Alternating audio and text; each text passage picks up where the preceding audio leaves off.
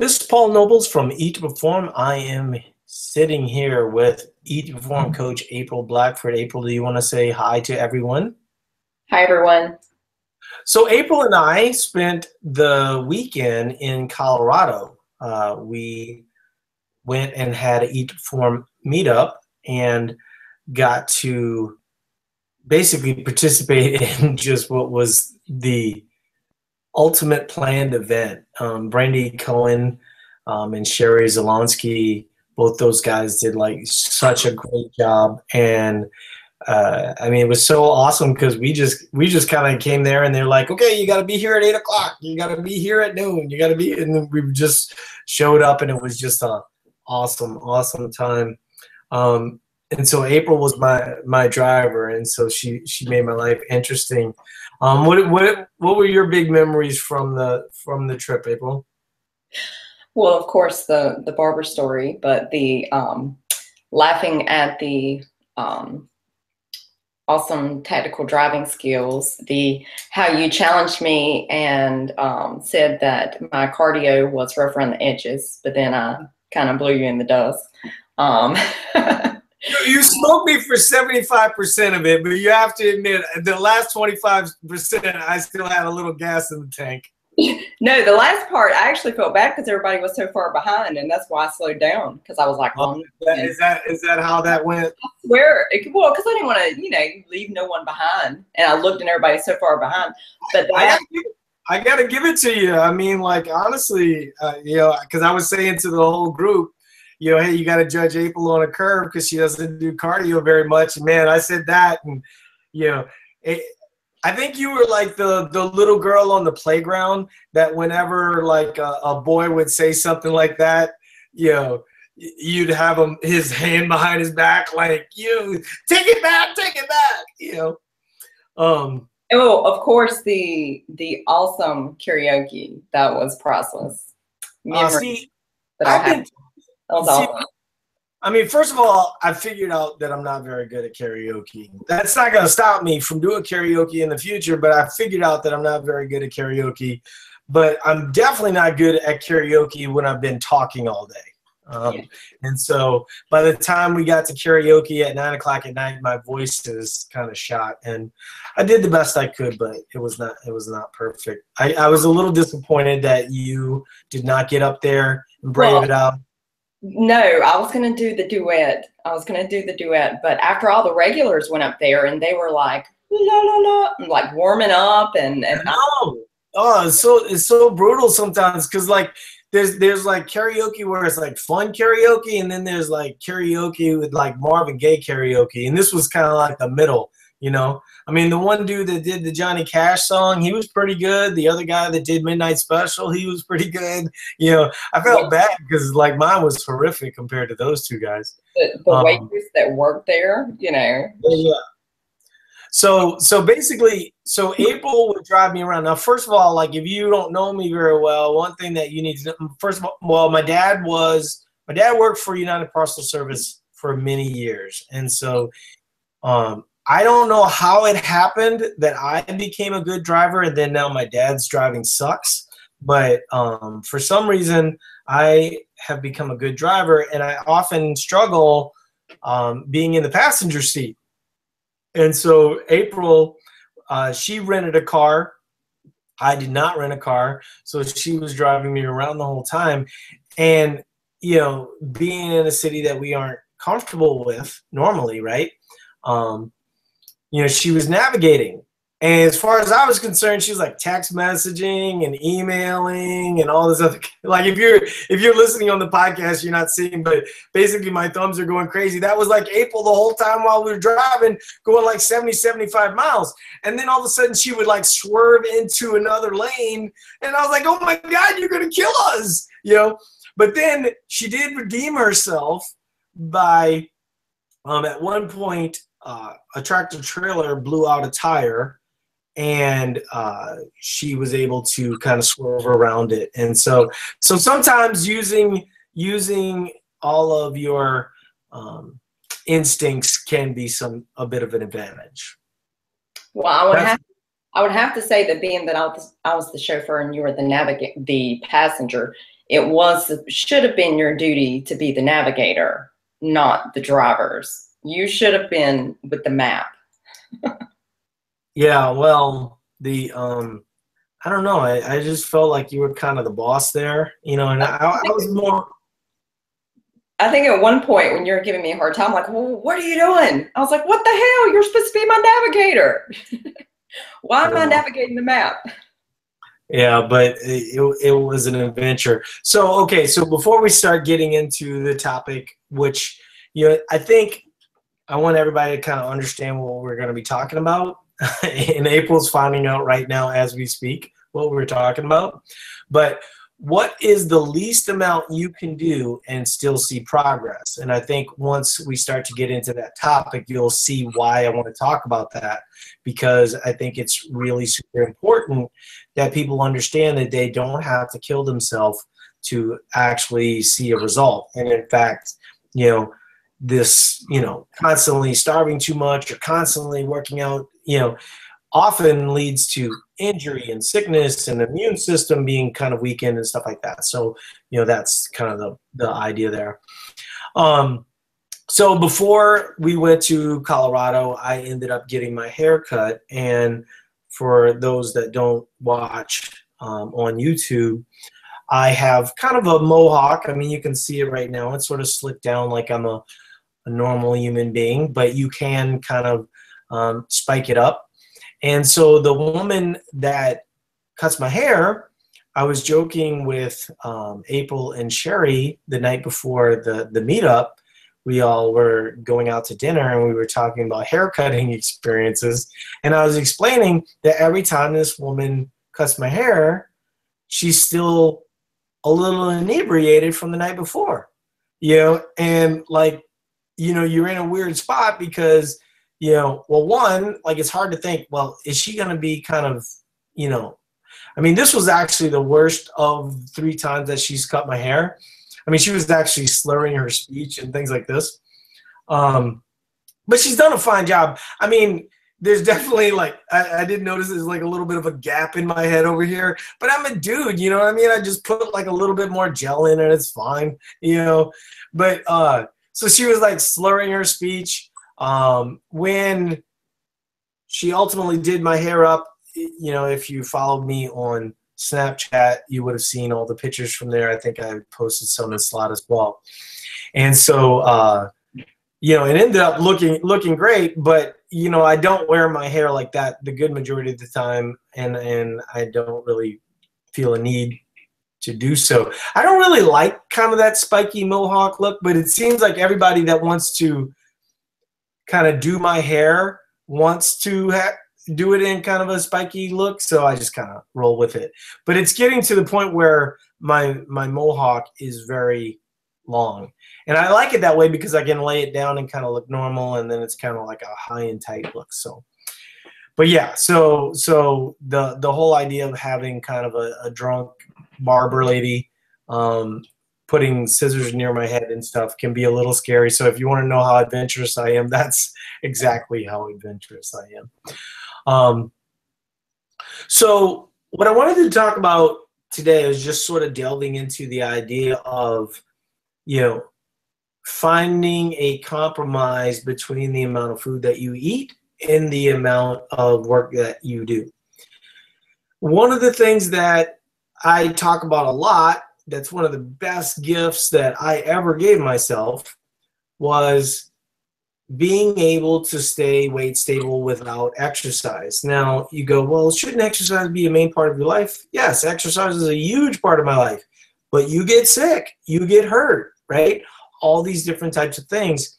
And I think what happens for a lot of people, you know, and, and you could really kind of account for this like around holidays and stuff like this people normally eat a certain way. And then all of a sudden something happens, you know, let's say that you get hurt, you know, you still kind of want to eat that way, but you don't really have the ability to do so because your output isn't, you know, matched up by your input, right? And some of the changes that you will make is and, and one of the things that I think is really super helpful is you have to sort of enjoy your carbohydrate days and you have to learn to enjoy the days where you're not eating carbs. And so for me, you know, the lower carb days, and they're not like low carb, like, you know, 25 grams of carbs, super ketosis and stuff like that. It's really more like, you know, 200 grams of carbs. Maybe for a female, it might be 200, or 150 grams of carbs. But you can still get carbs in in that scenario. A lot of the, the carbs that I'll eat on rest days tend to be like popcorn. You know, might have a little starch, but not not a ton. Um, certainly, you know, on my rest days, I tend to like steak. You know, I mean, I'm, I'm almost, I'm almost boring in how often I eat similar things, but I like those things, right? And so I know that my adherence is better when you know I'm doing things that I like. Um, so when you know, and I was just having a, this conversation with someone in group coaching where she, you know, went through surgery. Said just make sure that you don't go too low calorie, too low carb, you know, on those days. You know, keep carbohydrates in the mix, and then you know have some days where you know you go out and and you know have some wine for date night or you know some pasta or things of that nature. So you you know what happens for a lot of people is they make themselves somewhat inflexible at moments like that and certainly if you pull all the water out of your muscles and you know you don't eat any starch or carbohydrates and no sugars and stuff like that you know you can see a result for a while but what you'll often find is that when you reintroduce that stuff you'll gain weight really quickly because now you've made yourself kind of inflexible on a cellular level um, any thoughts about that april because i know you know um, I mean, I, I feel like because of some of my injuries and stuff like that, I've had to be a little bit more um, diligent with that. I mean, have you experienced much of that? Um, I've had to experience it, not really with necessarily with injuries, but with, um, you know, like vacation, things like that, where, you know, you can't expect your family to, you know, chill out while you go work out, you know, um, like when I went to the Florida Keys for nine days, um, you know, in general, I usually use the same strategy, like what you were saying. You know, you do steak. You know, those would be the days that you would add like squash in. Um, you know, kind of to to keep you full. You know, you don't necessarily have to eat salads all day. Um, I absolutely agree with what you were saying in regards to, for example, say if you were injured or, you know, um, say you couldn't work out for two weeks. You know, every fourth or fifth day having a day where you incorporate a little bit higher carbs um, I think that kind of prevents your metabolism from kind of slowing down um, because as your intake, you know, as it's less, less, less, you know, your your body kind of starts slowing down a little bit. So I do think that that having that higher day in does upregulate things a bit. Um, when you're injured, you know, obviously we've talked about this on multiple webinars in the past in regards to you don't want to be too aggressive because it's going to hinder your overall recovery, and that's ultimately the most important. Um, It's kind of interesting that you mentioned vacation because you know I've talked a little bit in the past where you know I've had kind of periods of low carb dieting and stuff like that you know many many years ago, and you know eventually everyone wants to get back to eating normal, right? And a lot of times, you know, when you go on vacation, that's when you want to eat normal. And it's so interesting contrasting this weekend when we were in Colorado compared to the times where I would go on vacation and I would eat similar to the way that we ate in Colorado, right? So when we were in Colorado, we had pizza, we had street tacos, we had, you know, all these things. I mean, not like extreme amounts or anything like that, but certainly if I had not eaten, you know, um, some carbs, you know, kept kept a certain amount of flexibility within my diet. Um, diet meaning I what I eat, not not a reduction. That ultimately my weight would spike up dramatically. So when I came home, you know, I weighed myself and my weight was actually pretty stable. And then, you know, on Sunday, once I was back, you know, I kind of just you know did my standard you know carb cycling day where I was lower carbohydrates. Ended up eating you know roughly 2,000 calories, and um, which is is pretty low for me. Um, not a super active day, but we did um, we did end up you know I went for a walk with my wife. Um, I ended up doing a ruck, and she's kind of recovering from surgery, so she just walked. But uh, but yeah, I mean, uh, my weight was down a couple pounds, you know, from that that time period. And what I think is interesting about that is, you know, I remember, you know, even kind of keeping my activity relatively high on a trip in Hawaii, you know, roughly 12 years ago, and then coming home being 13 pounds up, right? you know, and so when you keep some level of flexibility where your muscles are hydrated the good majority of the time, you don't get these huge spikes up and down. And I think that that's that's kind of really important. I think the other thing that when we talk about, you know, what can you do to see a good result, but not kill yourself? We have to really talk about exercise and what we're ultimately trying to accomplish with exercise. Because I think that, you know, I mean, I remember the first day that I walked into my personal trainer's um, studio. And, you know, there was TRX straps everywhere and it was spin cycles. And, and, you know, I walked into a circuit class and it looked like really super hard.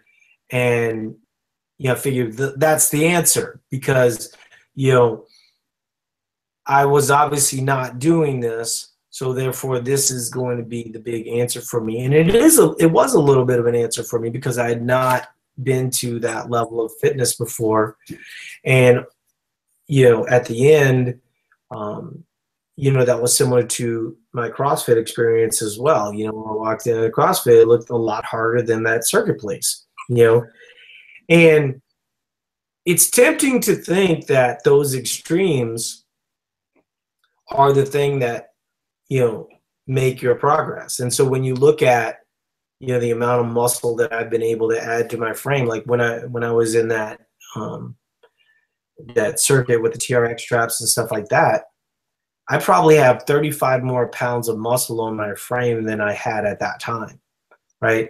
Um, definitely 30, you know. So the interesting part about that is I've sort of figured out where my groove is at. And depending on what I'm training for is how I'll train change my my routine. But my my ultimate point being is that right now, you know, I'm in a performance focused fat loss cycle. If you're not familiar with Eat Perform, that's how we get people to a deficit and kind of get them a result. So during my performance focused fat loss cycle, I've gotten sick. So that, that kind of hindered my gym experience. But in some ways, it's been almost more enlightening for me because I've been able to kind of keep, you know, a small amount of cardio into the mix. Um, I've been going for walks, right?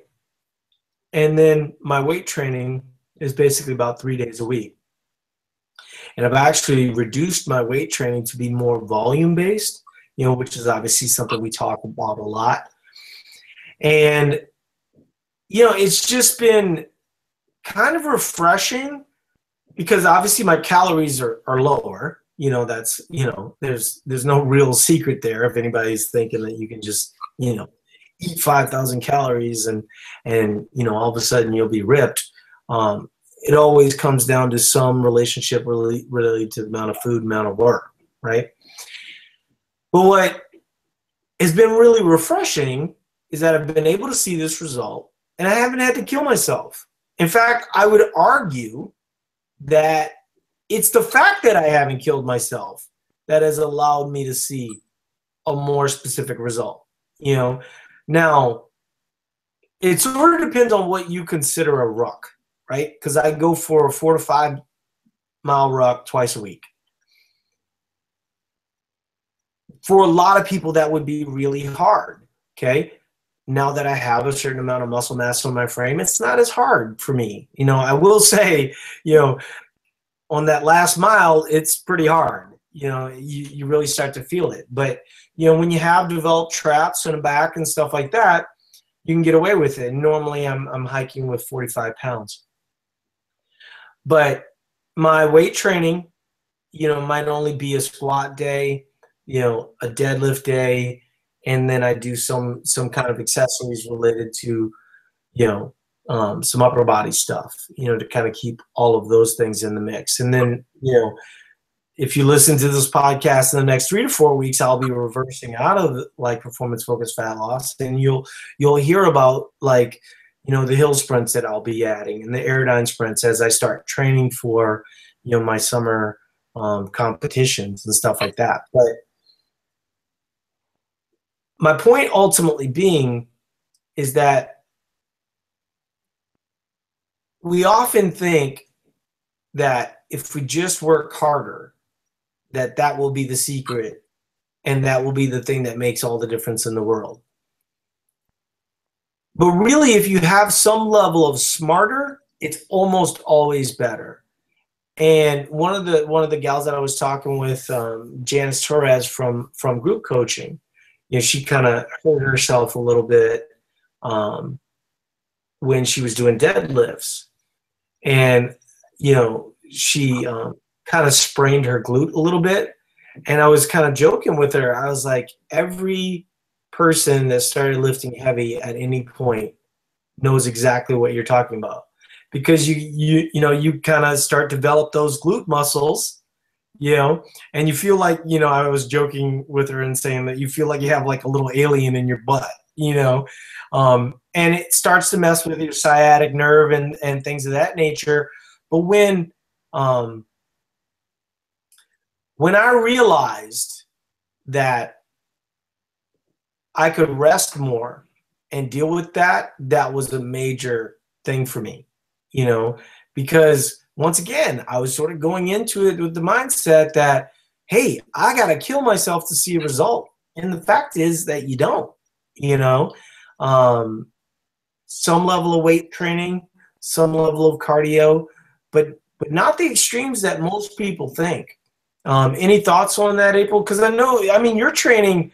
I, I mean, honestly, I, I love your training. I've always loved your training, and you know that the the strategy that you're talking about that you kind of have had to default to which obviously you know if anybody's been around for a while they know that you know i haven't done a formal fat loss cycle in you know a hot minute. It's been a while but you know i have actually always taken that strategy always taken the strategy of reducing your workouts add a little bit of volume reduce the weight percentages down add in some additional recovery days and do the low stress, you know, like the walking, like the rucking for you, you're more conditioned to rucking, so it's not as hard. Kind of similar to like a runner who's conditioned to run, you know, it's fine for them to run a mile or two on a recovery day. It's not, you know, it's not as taxing and it's not as stressful on their body. But the key is, you know, for for me has always been, you know, being in a deficit and dieting is a huge stress on your body you know, and then you go beat yourself down in the gym, and that's a stress on your body. So when you combine those two stressors at once, you know, that's a lot of times when you know you start having those nagging injuries, or the scale's not reducing, or you know, when you look at, as Dr. Mike would say, you know, it's what the um, minimum dose for maximum effect you know basically you're you know you're still keeping the stimulus for the weight training in or the activity in, but you're allowing more recovery days, which in turn is going to give you a larger deficit for the week. So you'll probably see more progress without the added stress. Um, well, so, and also you work out at 100% rather than working out at 60%. Exactly. I mean, I, thought, I mean, I, I have to give you a lot of credit because I mean, like we, you know, April is sitting here at this meetup, you know, with all these people that do a lot of physically fit stuff. And I mean, you know, honestly, you did blow me away with like the level of cardio, and you don't really do cardio. So if you, you know, it really kind of explored that side of things, it'd be real interesting to see Like, you know, I, I think it'd be kind of fun if we could talk you into doing like the scaled event for Granite Games. You know, you, Sherry, and and actually and me, me, Sherry, and Suzanne, we have talked about creating a team for. You guys should do it. ETP Platinum Ladies Team Two. You know, um, so let's get to the question because I don't think we're gonna have a super long session here today, just because we've been so busy traveling. So Matthew was saying major headache today. Question is why? Pre-workout four ounce cre- cre- Gatorade, five grams creatine. This is actually really long. 10 BCAAs, post-workout, 150 grams of sweet potato, one scoop whey protein. Three hours later, egg frittata, brown rice, broccoli, 100 grams of pineapple. Hour later, started with bad headache, 600 milligrams of ibuprofen made it tolerable for the afternoon. Can't help but think it's related to insulin spike post-workout. This happened a few times. Thought and suggestions. The thoughts and suggestions is that you have a dosing problem. So when I first used Vitargo, which is a um, a kind of a, a really high end carbohydrate. I had symptoms similar to you, where I had kind of a blow, uh, a sugar thing, but I also kind of almost, you know, passed out, and uh, you know, made the connection. Obviously, that you know, normally I would not have. I think at that time I did like two scoops, thinking it would be no big deal, and then um, the next time I tried it, I did just a half a scoop, and that ended up being fine most times when somebody has a negative reaction to a supplement, it's almost always a dosing issue. You know, everyone can get away with a little bit. And then as you start to introduce these things, so like as an example, if what Matthew's saying is he normally doesn't do that. And I mean, that sounds like a pretty extreme, you know, like 150 grams of sweet potatoes. That's that sounds like you know no big deal. I mean that's basically like three good sized sweet potatoes you know? So the dosing on that kind of stuff can be I kind wonder, of I wonder if he means 150 grams weighed or like 150 grams of carbs worth. Yeah. Oh that's true yeah that could be true. Yeah. Um but he's saying was- P also had eight ounce gatorade intra workout I- mean it just seemed like you know Workout was back squats three times 12, rack pulls three times 12, squats three times 12 with a bit of shoulder work between set, approximately 50 minutes total. Honestly, I don't think you would need eight ounce Gatorade with that workout. You know, I think the intra workout carbohydrates are really more for like an hour and a half to two hours. Um, and so that, that I would keep, okay, yeah, April was right. He is basically 35 to 40 grams of carbohydrates. I think ultimately, um, I, I, can you can you talk to me a little bit about do you normally have quick absorbing carbs, um, sugars, things like that, or was this something that you are just introducing? For those that don't know, you know our clients are sitting here and they can talk with us, so I can ask Matthew a question, um, but he's not answering. it always gets awkward. It's like I'm also Yep. curious to know if he has changed his workout, um, like the rep schemes, things like that. Because three times 12 of squats, rack pulls, deadlifts, shoulder, working a bunch of stuff in, in between, he could actually have like the, um, the, what is it, the exertion headaches, um, possibly.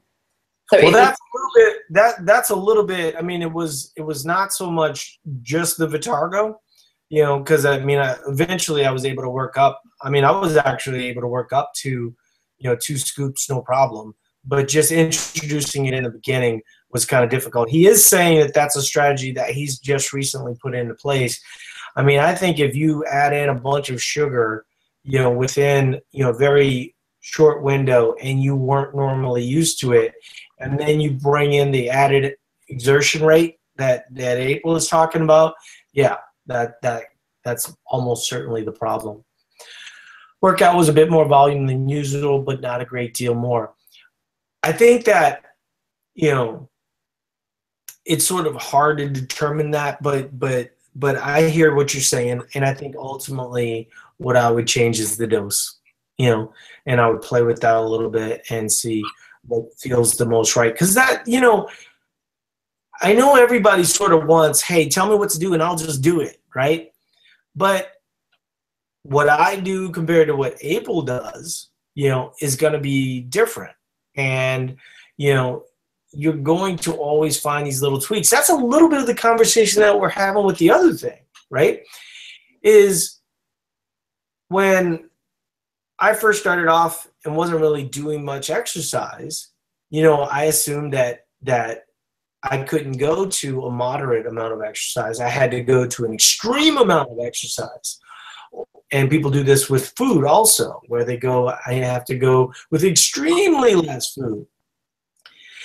And they never really try that minimal effective dose like April is saying. And and like I said, one of the things I've always admired about April's approach, I've known April for uh, you know probably about six seven years now, and she's just consistently done kind of certain things. I mean, your deadlift, you you were talking about 275 deadlift. Is that is that where you're you're trying to get to, or is that where you're on? No, I hit it. I'm trying to get to 300. Yeah, I mean, um, I mean, at, at what weight? I mean, is it okay for me to ask you what your weight is, April? yeah, yes, it's perfectly fine. Um, I'm in the 130, 132 range. I yeah, actually, I mean, I actually have been in a secret fat loss cycle, but I haven't told anybody.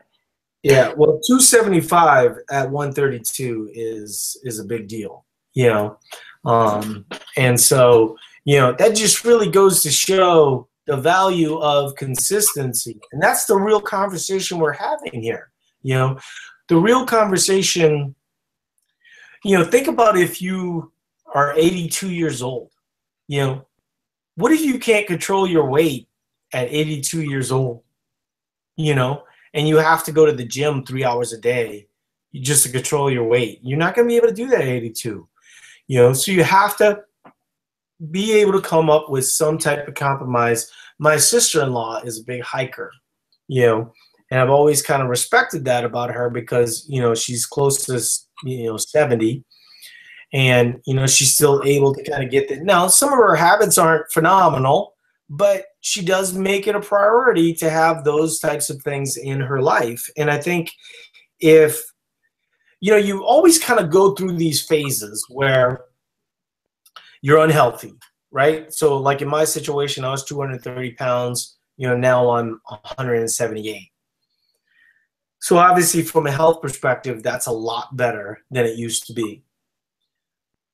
But what happens for a lot of us is we start all of this to get healthy, and then all of a sudden you lose 50 pounds, and you're like, now I want abs. And it's like, whoa, what the hell just happened? You know?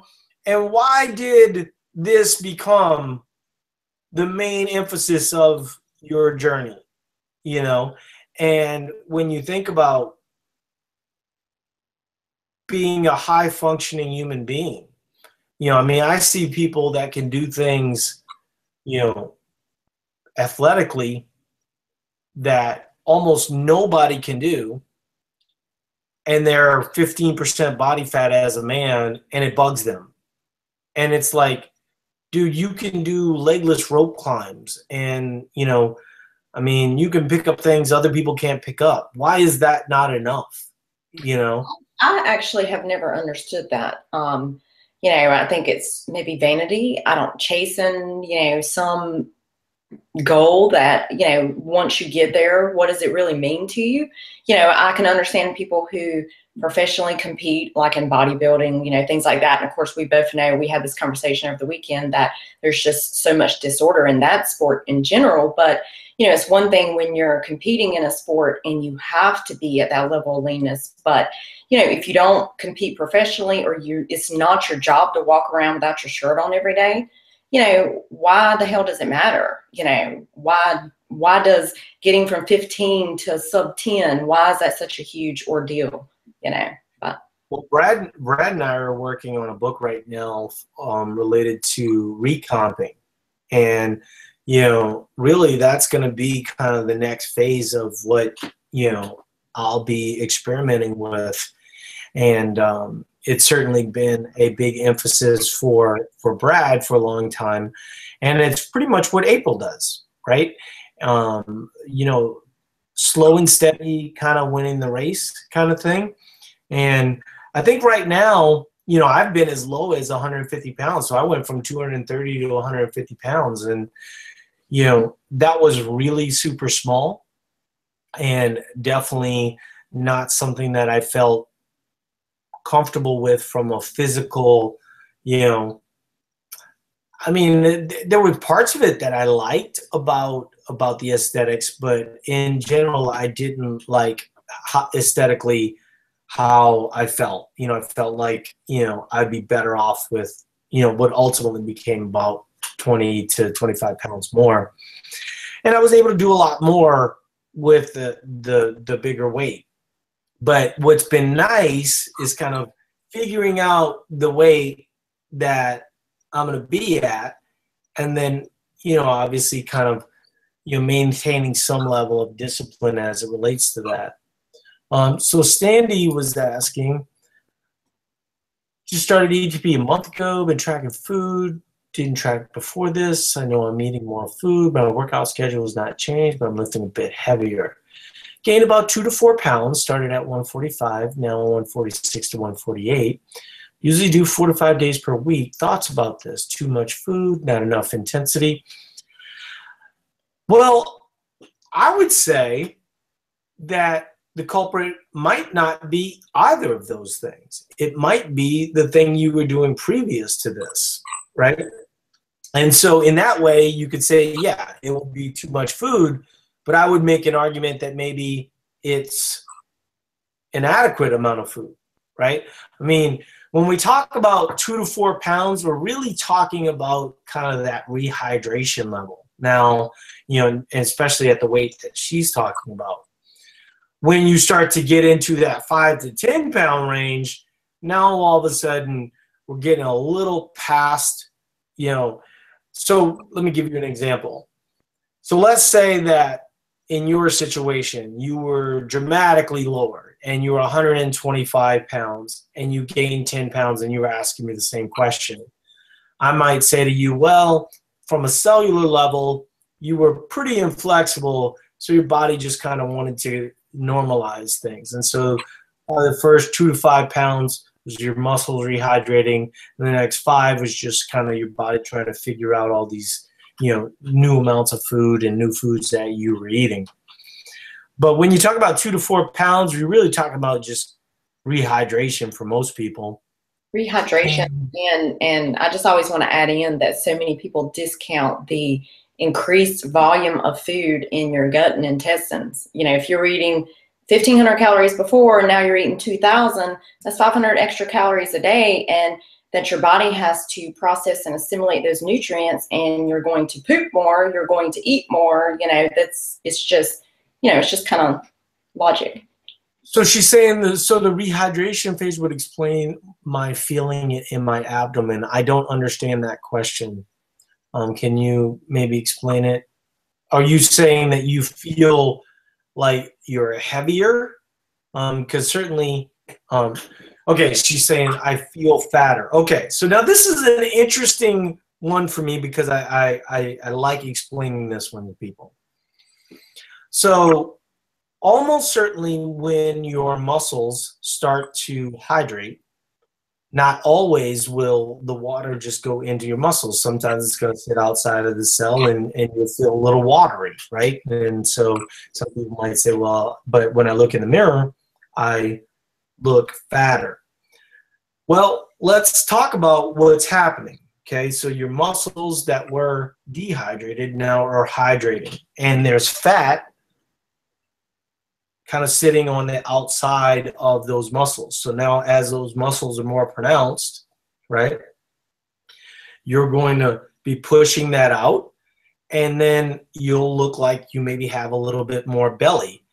It's kind of interesting. I remember a friend of mine, um, a buddy, you know, I mean, literally, like the dude's like eight packed up, but he's got Audi abs, not any abs, you know, and and like, you know, uh, probably the best way to describe. We actually did, um, you know, she's saying yes, muffin top.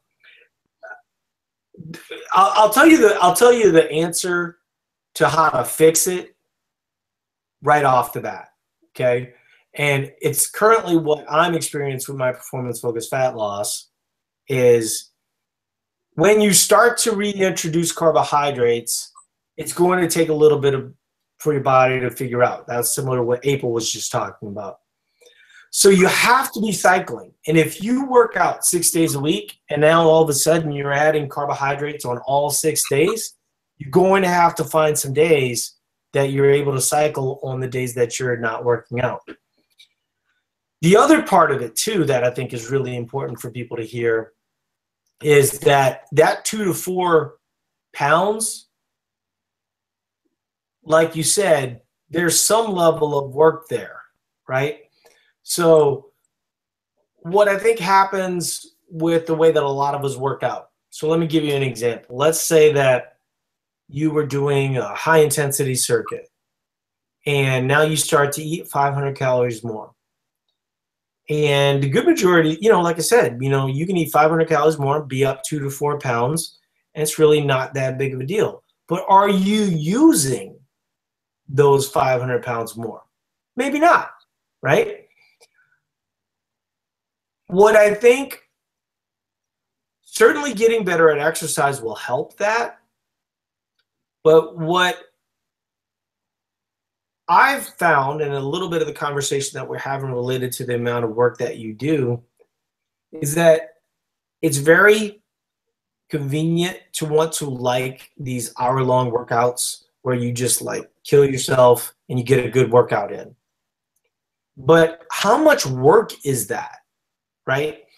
And if you can add some strategically long days, like one of the things that was sort of interesting I mean, probably not a great explanation um, related to because we did have a fair amount of carbohydrates on the Saturday, you know, with the with the the chips and, and the tacos, and so we had a fair amount of carbohydrates on that day. But the next day, I came home.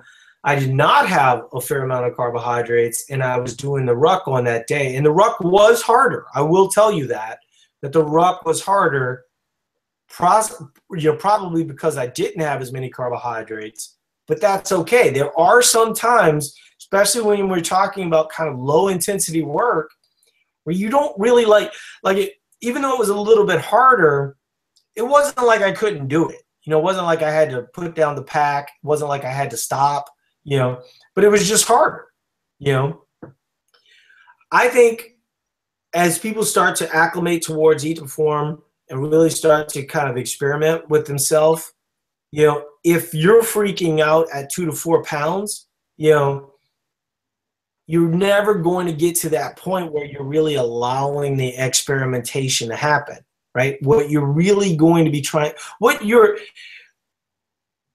most people when they buy Eat to Perform, what they think that they're buying is like a system that's going to tell them exactly what to do. And that's not what Eat to Perform is. What Eat to Perform is are parameters that allow you to figure out what works for you. And it's the difference between giving a person a fish and teaching them to fish. At the end of Eat to Perform, you will know how things work for you, and we will have experimented to the point where you have a good answer.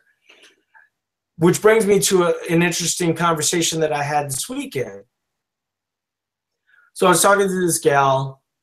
She comes from a very low way of eating, and we've got her eating a normal amount of food. And she was super grateful to us and was so nice the whole conversation. But she was saying, you know, I know this is the direction that my life needs to go because the other way was miserable. I mean, it's always interesting. We talked about this a lot this weekend I can't explain to you guys how many guys come up to us that are married to women that start to Perform and just say, Thank you, Paul and April. You know, um, you brought me and my wife back, right? so that's a little bit of the situation that, that I'm talking about with this other gal where she kind of realized it for herself outside of a relationship. But I always thought that was kind of interesting.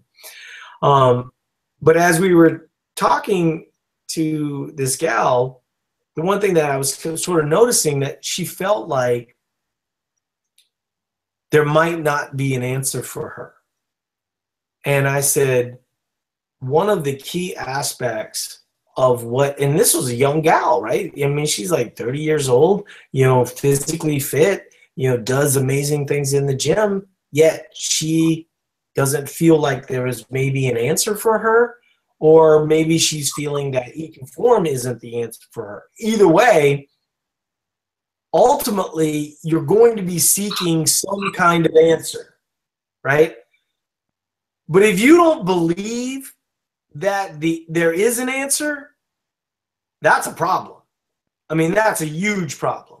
Because when we're talking about trying to peel layers of the onion down, you have to believe that you can solve your own problems. You know, a big thing that I talk about a lot about was was you know being you know professional poker player in my past and able to win money off of really, really smart people.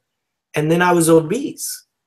And, you know, saying to myself, how is it possible I can be this smart and be obese? You know, and if I could solve, you know, the problem of taking money from an individual, certainly I should be able to solve the problem of of my own health and then, you know, one of the things that I mentioned recently talking about this was, you know, what changed. And it was literally everything changed. In fact, I don't play poker anymore.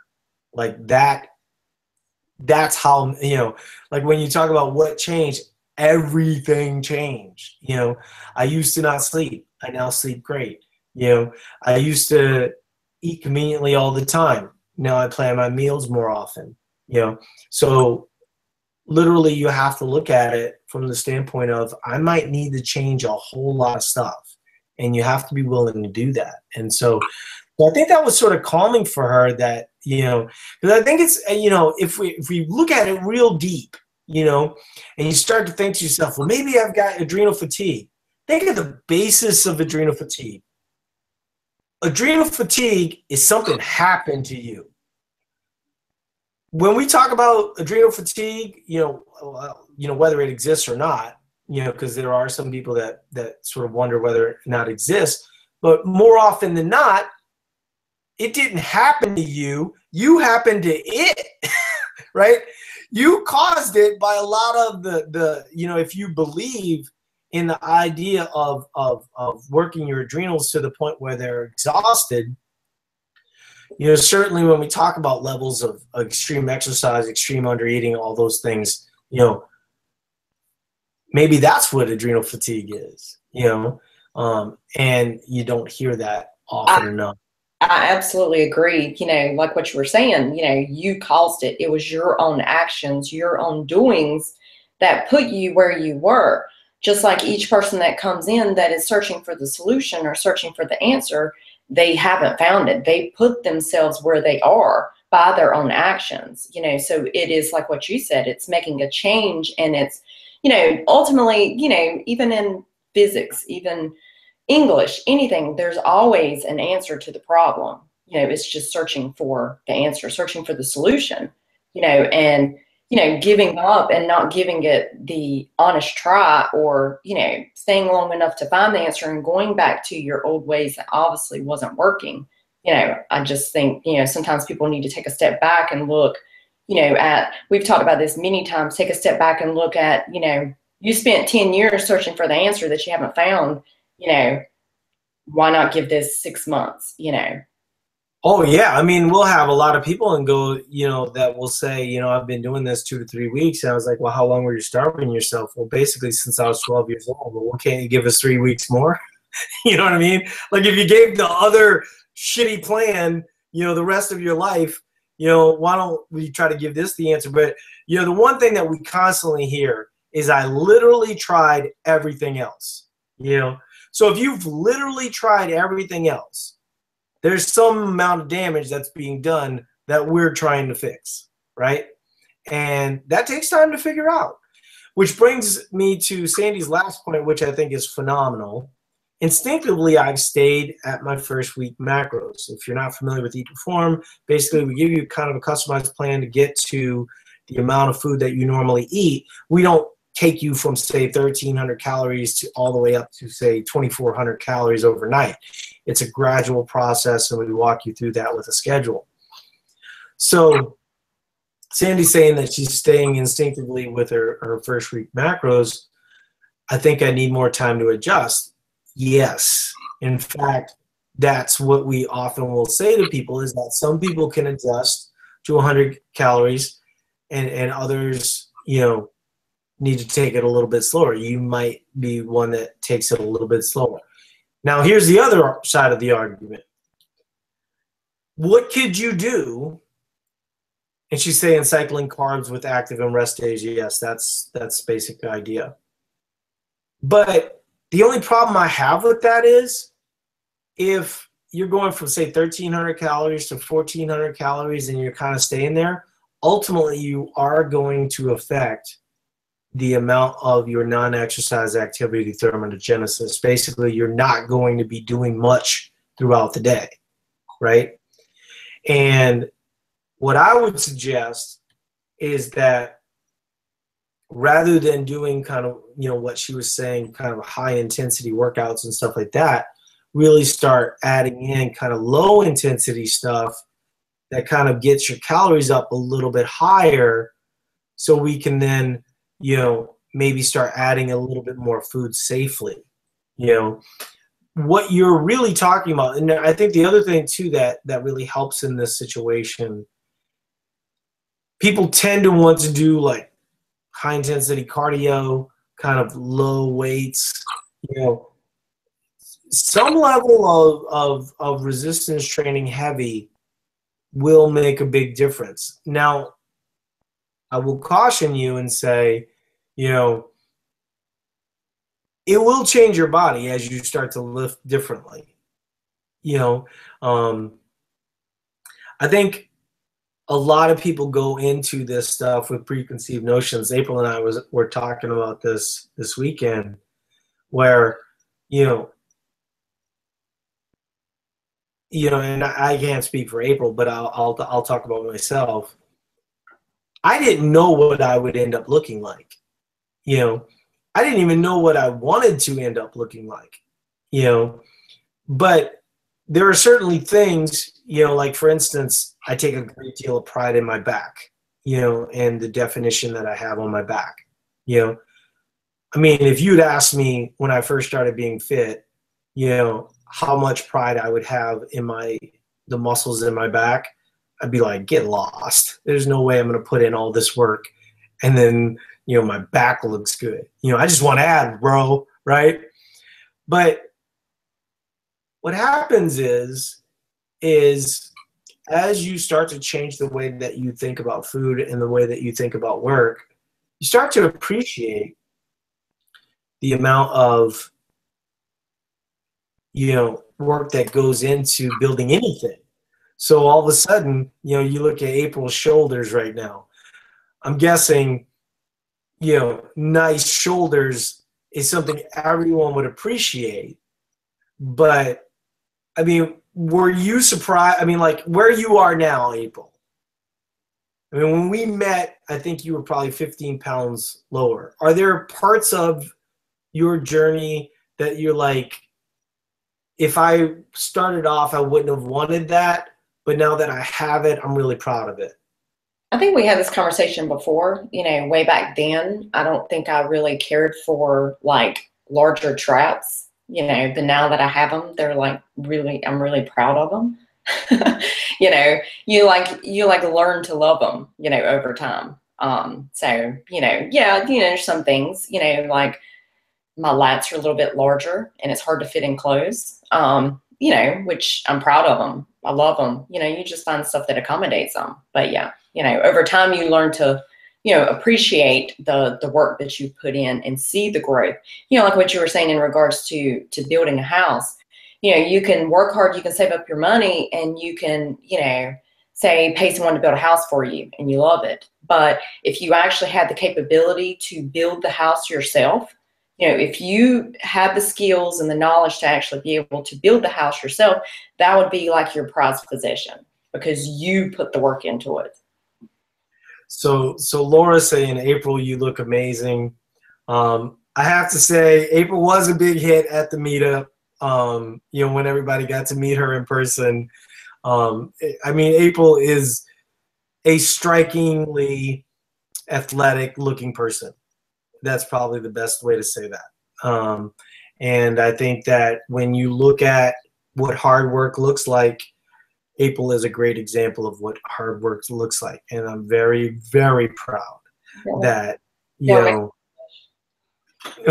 well, I just feel like, I just feel like, you know, my journey mirrors April's journey, you know, and, and, and in, a, in a way it's different because obviously I pursued, you know, some crossfitting and powerlifting and she's kind of pursued more body building type stuff. But, you know, we got fit together. I mean, she's my fit sister, you know, and so in that perspective, I think it, it's, it's, it's nice to see someone, you know, kind of grow. And, and, you know, one of the things that we talked a lot about this weekend was just that you know it didn't it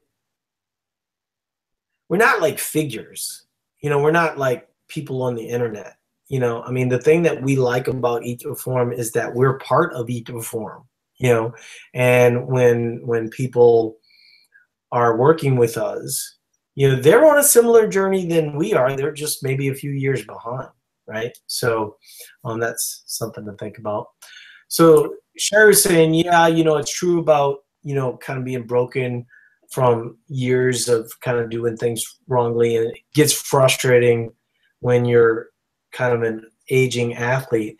It's kind of interesting though, because, you know, Sherry was one of the people that, that did the, um, the meetup and, you know, once again, every other meetup after this is going to be, you know, they got a high bar, um, to, to live up to but uh, but yeah. So Sandy, just to finish off, Sandy, Sandy, make sure that you're you're in the forums.